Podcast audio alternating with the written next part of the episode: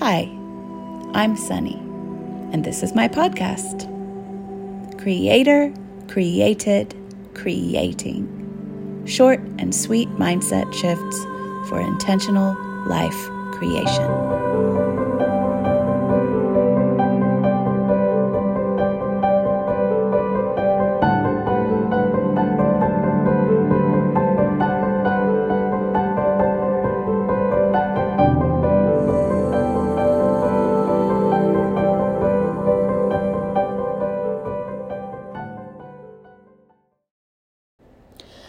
Hi, so I got a question this week, a few questions this week about why moth um, for my new Moth and Moon Oracle guided journey.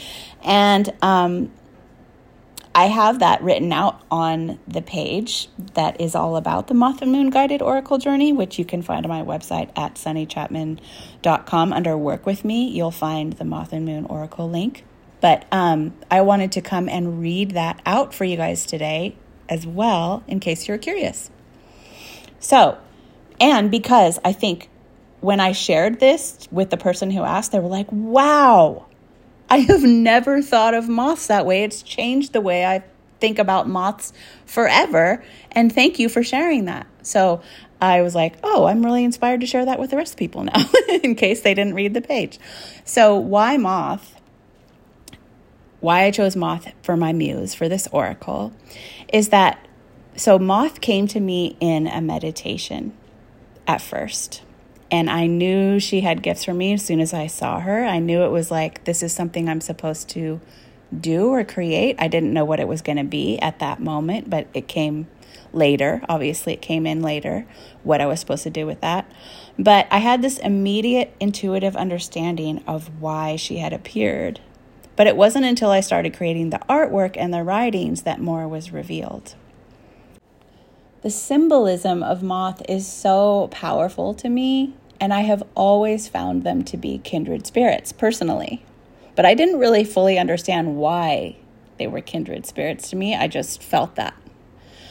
So, but when I went into it, I realized, and here's where I'm going to start reading from my thing, so you'll notice my intonation change, but they are the butterflies of the night. This is the thing that I wrote about why moth is my muse. They are the butterflies of the night. They're drawn to the light, but made for the dark. They are masters of miraculous transformation, and they create and nourish an incredible diversity of abundance for all of life. That is something that I only recently found out. I mean, I know they were vital to the ecosystem, but I didn't know how vital they were.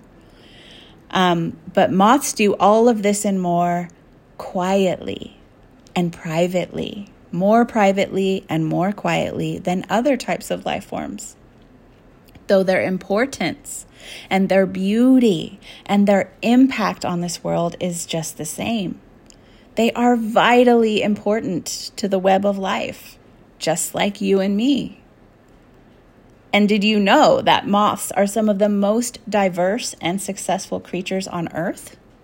They come in a dizzying array of colors and patterns and are major they're a major part of our Earth's biodiversity and play vital roles in our ecosystem, affecting many different types of plants and wildlife. Moths pollinate flowers when other pollinators are asleep, assisting in seed production for wild plants, gardens, and food crops. They inhabit every kind of land based ecosystem from the highest mountains to lichens and mosses, herbs and grasses. They live in forests, coasts, grasslands, wetlands, cliffs, front lawns, and even ponds. I didn't know that. Moths are an essential part of the thriving ecosystem no matter what habitat.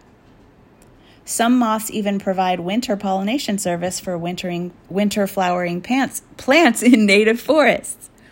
They are also an excellent food source for many creatures, which symbolizes nourishment to all of existence to me. Moths are also excellent mimics. I loved this part. This allows them to blend seamlessly into a variety of environments, not only for safety, but so that they can bring their benefit to those environments. I really resonate with that. I don't know about you, But this this ability is also in you. This ability is in me. I used to beat myself up for how I seemed to feel like I was really could easily mimic and mirror people and environments. I used to think that was like weak. But it's actually a great strength because it allows them to blend into an environment for their own safety, but also because then they can benefit those environments just by being them, their natural selves. So, again, just like you and me.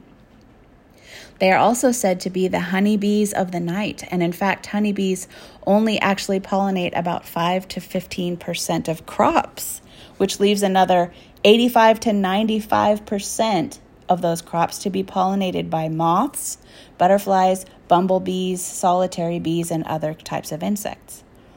This crop pollination is estimated to be worth hundreds of billions of dollars. so the moth is an astoundingly valuable and vital contributor to global human abundance as well, not just the abundance of everything that is created through them, but the actual money that circulates our globe, just like those other nutrients. So it is for all of those reasons and more that I chose the moth and these moth goddesses and moth guides and moth spirits to be the portal and the window for this exploration in reality creation that is my moth and moon guided oracle journey. So we start May 1st for that again. Early registration price and soon, and we will be setting an intention for something that you want to shift, something that you want to create in your life. And then you will get a card to your inbox every day for 88 days that will assist you in powerfully embodying that shift and intention. So if you want to come play, come play at sunnychapman.com under work with me. You will find it. And you can also bundle it with my Yummy Money Honey course. You can find out about that um, also under work with me. So I will see you there. All right. Bye. Thanks for joining me today.